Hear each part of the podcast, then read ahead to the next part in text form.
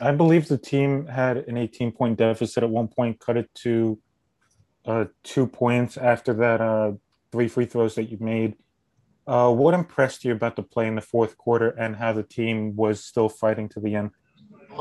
We didn't give up. You know, we was down big, and a couple of our games, the other teams were down big and they came back.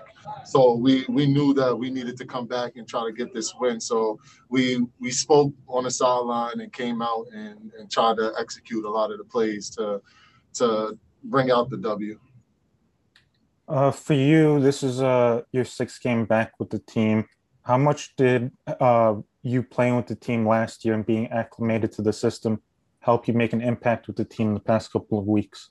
I mean, just me being me, you know, me going out there, playing hard, playing physical, and being a loud voice, being a vet on the team, just giving out my energy pretty much. You didn't start on a G League roster to start the season, but you were in that available player pool.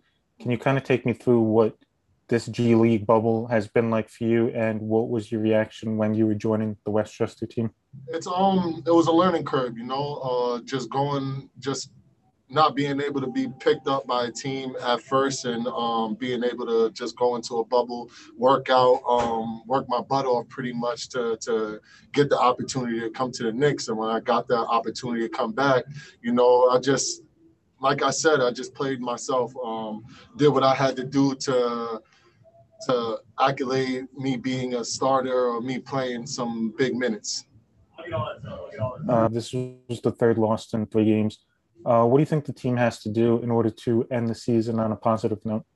I mean, just play our butts off, you know, go out there. We got to get it together.